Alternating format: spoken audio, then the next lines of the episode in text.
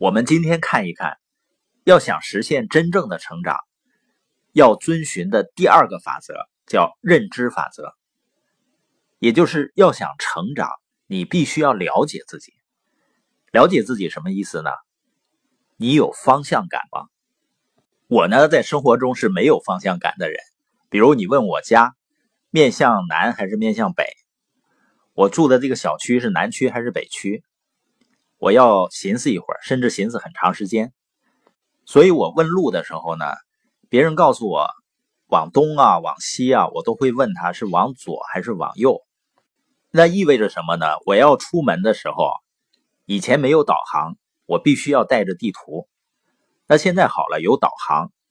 那有了导航呢，就意味着你要确定两件事情。一个呢，就是你现在在哪里；另外一个呢，你要去到哪里。你发现当我们设定好目的地的时候啊，我们在前进的过程中有可能会走偏，这个时候导航会不断的指引我们回到正确的轨道上。所以呢，确定目的地很重要，是吧？如果没有目的地，再好的交通工具，我们也不知道去哪里，也到不了任何地方。那我们今天所谈的方向呢，不是地理上的方向，它是我们生活上的方向。也就是未来两年、五年或者十年、二十年，你要去到哪里？你的目的地在哪里？那谈到方向感的时候呢，人基本上是分成三类的。第一类呢，就是不知道自己未来要去哪里的人。那这样的人就会经常性的迷茫，因为他没有目的地啊，生活没有方向感。如果他们在成长的话，他们也不是有目的的在成长，他们是漫无目的的，因为他没有目标。这类的人呢，经常喜欢谈论的话题就是周围的人怎么怎么地了，或者呢，哪个明星又出什么花边新闻了。因为在生活中没有足够吸引他的目标去关注、去谈论。如果你跟他谈论未来的时候呢，他会给你找很多的借口。那怎么能够发挥自己的潜力呢？第二类人呢，是有方向，知道自己要什么却不行动的人。这类人啊，实际上他比第一类人啊，有的时候活得更难受一些，因为他会有很强的挫败感啊，他每天都能够感受到自己的现状和自己想要的生活的差距，所以呢，内心很焦虑，却还不行动。啊，为什么不行动追逐自己的梦想呢？因为他习惯于给自己找很多借口，比如说呢，我得养家糊口啊。另外呢，他也害怕，我付出了，万一得不到回报怎么办呢？所以一个人有梦想，如果没有足够的耐心去学习、去改变、去成长，没有足够的勇气去行动的话，他极有可能最终发展成为一个怨天尤人的人。就是他会抱怨，他觉得呢，别人应该为我的梦想负责，因为他自己不去承担责任嘛。所以没有承诺、没有行动的梦想，他最终只是一个空想，一个白日梦而已。那第三类人呢，就是知道自己的方向、自己的目的地，并且真正去做的人。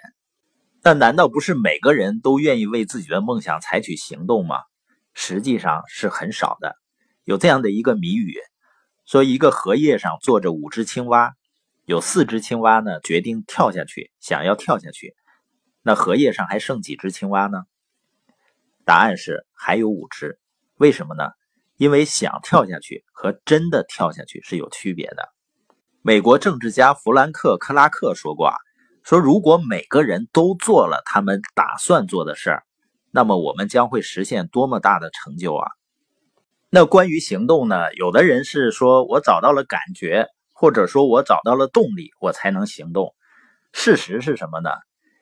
当你行动起来了，你就会越来越有感觉，你的动力才会越来越强。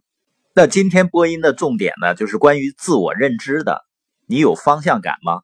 你愿意为自己的梦想立刻采取行动吗？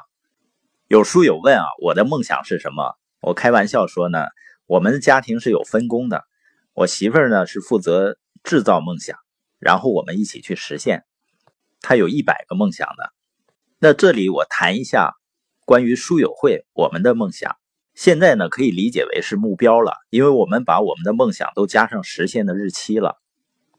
第一个是五年的一个目标，二零二一年四月份的时候，我们悦享听播放收听的人次每天要超过一百万人次。现在看呢，这绝对是个小目标，应该会提前完成。那十五年以后，就是二零三一年，我们希望能够看到一千个家庭实现财务自由。那个时候呢，我们的目标是每天要带动超过一亿人次在学习和读书。当然，我们自己还有一个很重要的家庭的目标，就是十五年的时间要陪伴孩子去游学。一千个家庭实现财务自由呢，这个目标以前就有，五年前就有，但当时呢定为就是我说我这辈子就是在离开这个世界之前，如果能够看到我们的系统能够培养一千个家庭实现财务自由的话，就觉得是非常满意了。那为什么时间要提前了呢？就是因为我们现在真的处在一个伟大的时代，人类历史上从来没有过的普通人离财富是如此的近。